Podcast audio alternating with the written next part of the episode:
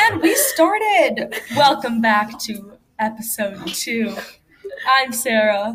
I'm Mallory. I'm Maddie. And I'm Eli. And today we're going to have a discussion about the one and only Christopher Columbus.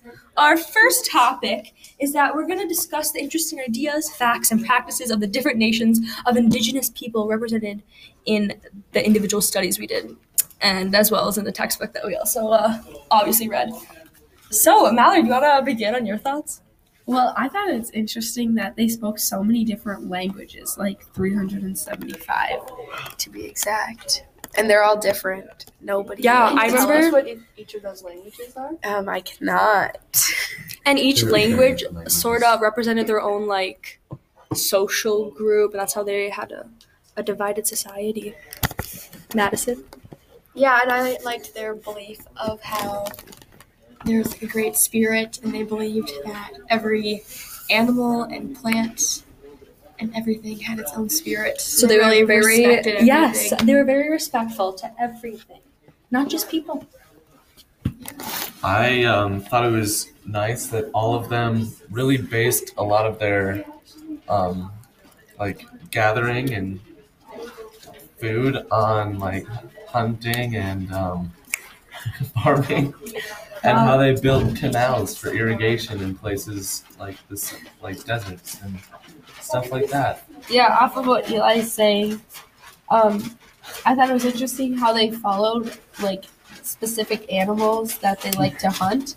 Like if they migrated, like the animal migrated, the people migrated with them, so that they could continue hunting them.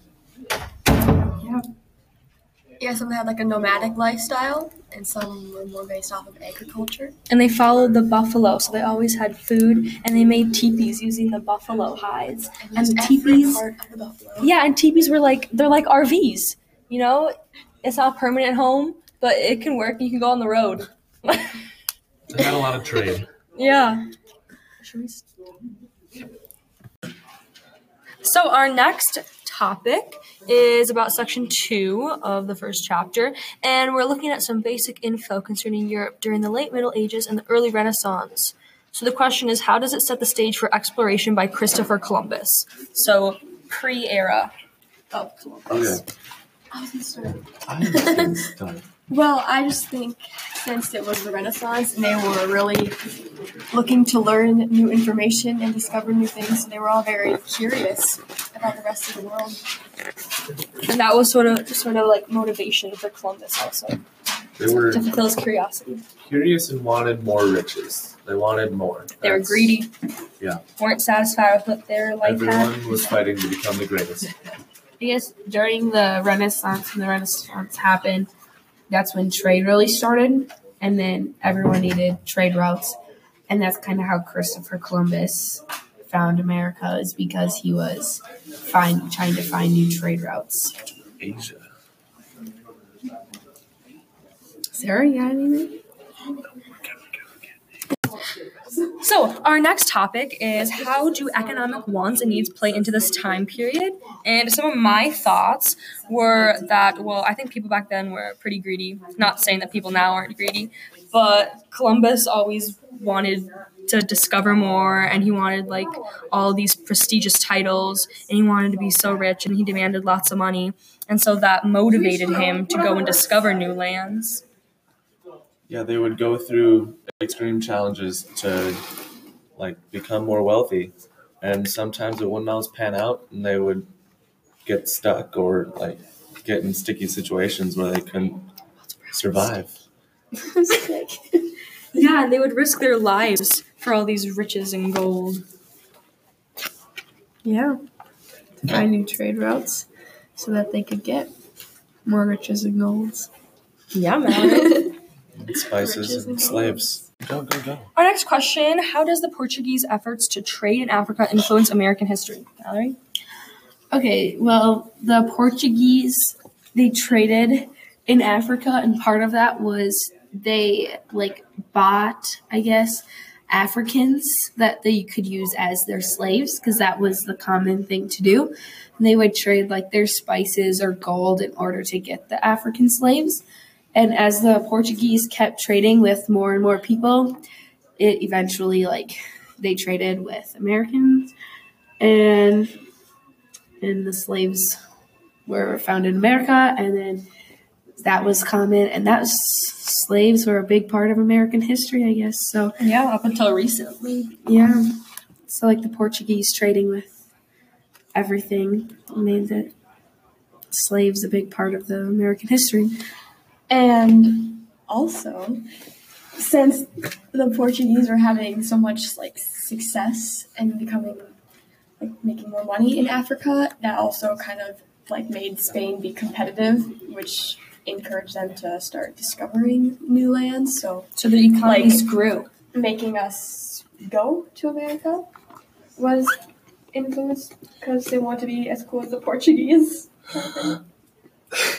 They um also covered Brazil and ended up taking over some of like the South Americas, and so that influences America because they got that part of the land.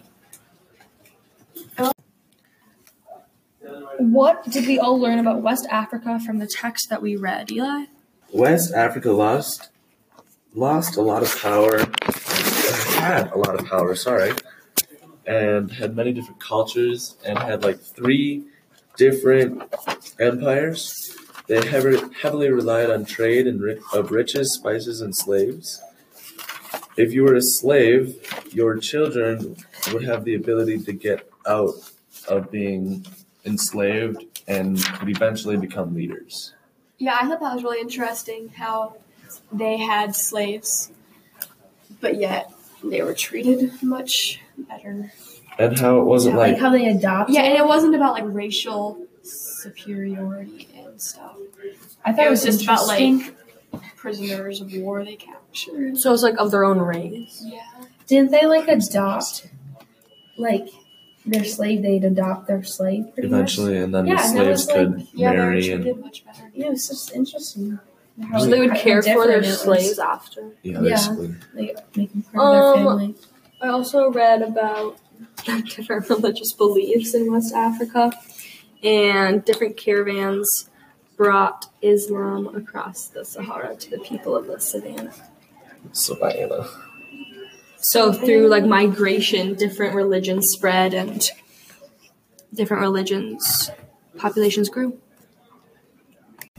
Okay, so question six: How does the textbook represent Christopher Columbus?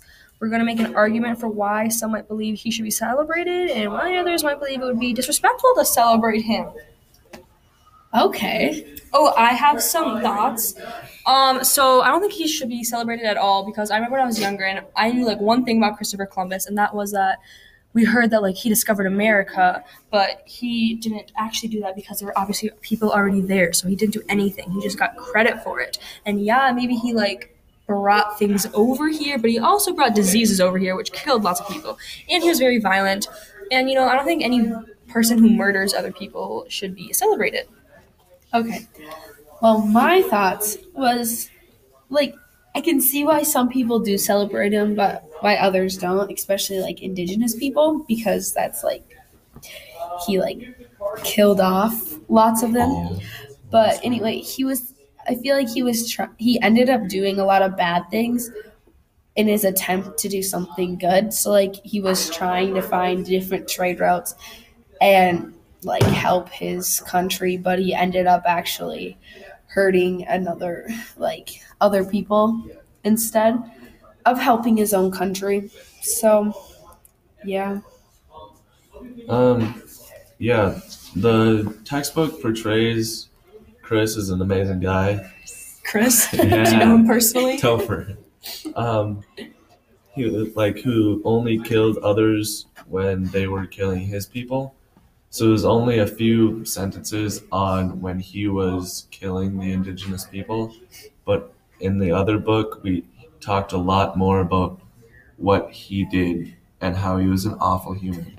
Yeah, about the textbook thing, I thought that was it was weird too because it only talked about like how he like left the people there and then we came back and they were all massacred and how the textbook phrased it it was like and then Columbus had to resort to force but steel really it was like he had always had bad intentions. So I just thought like the phrasing of that really gives you the wrong impression. I also think that without watching that video before we read the text, like we would have gotten a different like mindset of Christopher Columbus. Like we were withheld information from just only using the book. So if we were like to create a statement about whether we should or people should celebrate Christopher Columbus Day, what would we agree upon? I would say no. We should not celebrate it. But like you'd understand if people wanted to. Well, yeah, because the textbook make doesn't do a good enough job of. I don't think it should be us. like a holiday or anything. I mean, Should we I'll take school? a day off anyways. But not No, because like, of Christopher Yeah, I Columbus. think we should have because- school Indigenous still. people. Like, Why? I think it's a smart idea to celebrate the diversity of the di- indigenous people and like Rink was talking about earlier in the week or last week how like people like do the opposite of Christopher Columbus Day. Like I think that's pretty cool and unique. So I think we should rather do that than maybe Christopher Columbus Day should be Like, Indigenous people. you should have like that's the day that you set aside to learn about what Christopher Columbus Yeah. did and like I like that. That's smart what he did good and what he did bad and yeah, Did just you learn about Mallory, that in you are- science class too? yeah, you just set the entire day aside to learn about You Christopher learn about Columbus. the science of shit. His We are going to define Columbian exchange and then discuss what effect it has had on the world. Well, the Columbian Exchange is uh, how he Uh. brought things, good things and bad things, to the Americas, and how the Americas Vice versa. gave good and bad things to them. Like diseases. and Christopher plants and animals And and, horses. ideas. Yes, horses had a great benefit to the Native Americans. Have you seen the movie Spirit? I've seen a TV show called Spirit, definitely not that. It has a horse.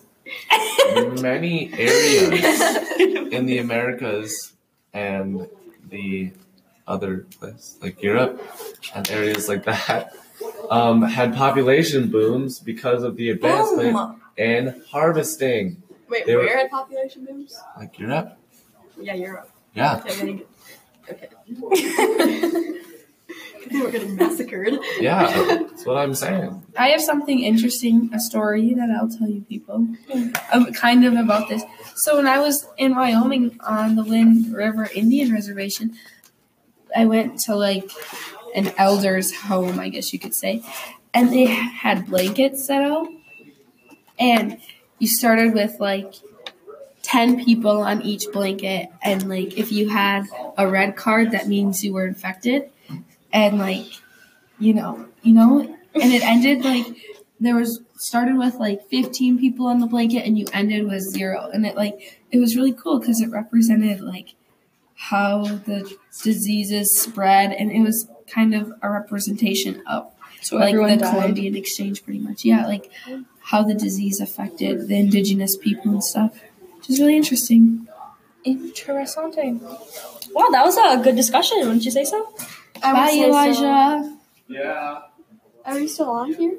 yeah i think we should make more Goodbye. podcasts Have fun. a Yeah, we do Uh, have a lot of time. wonderful life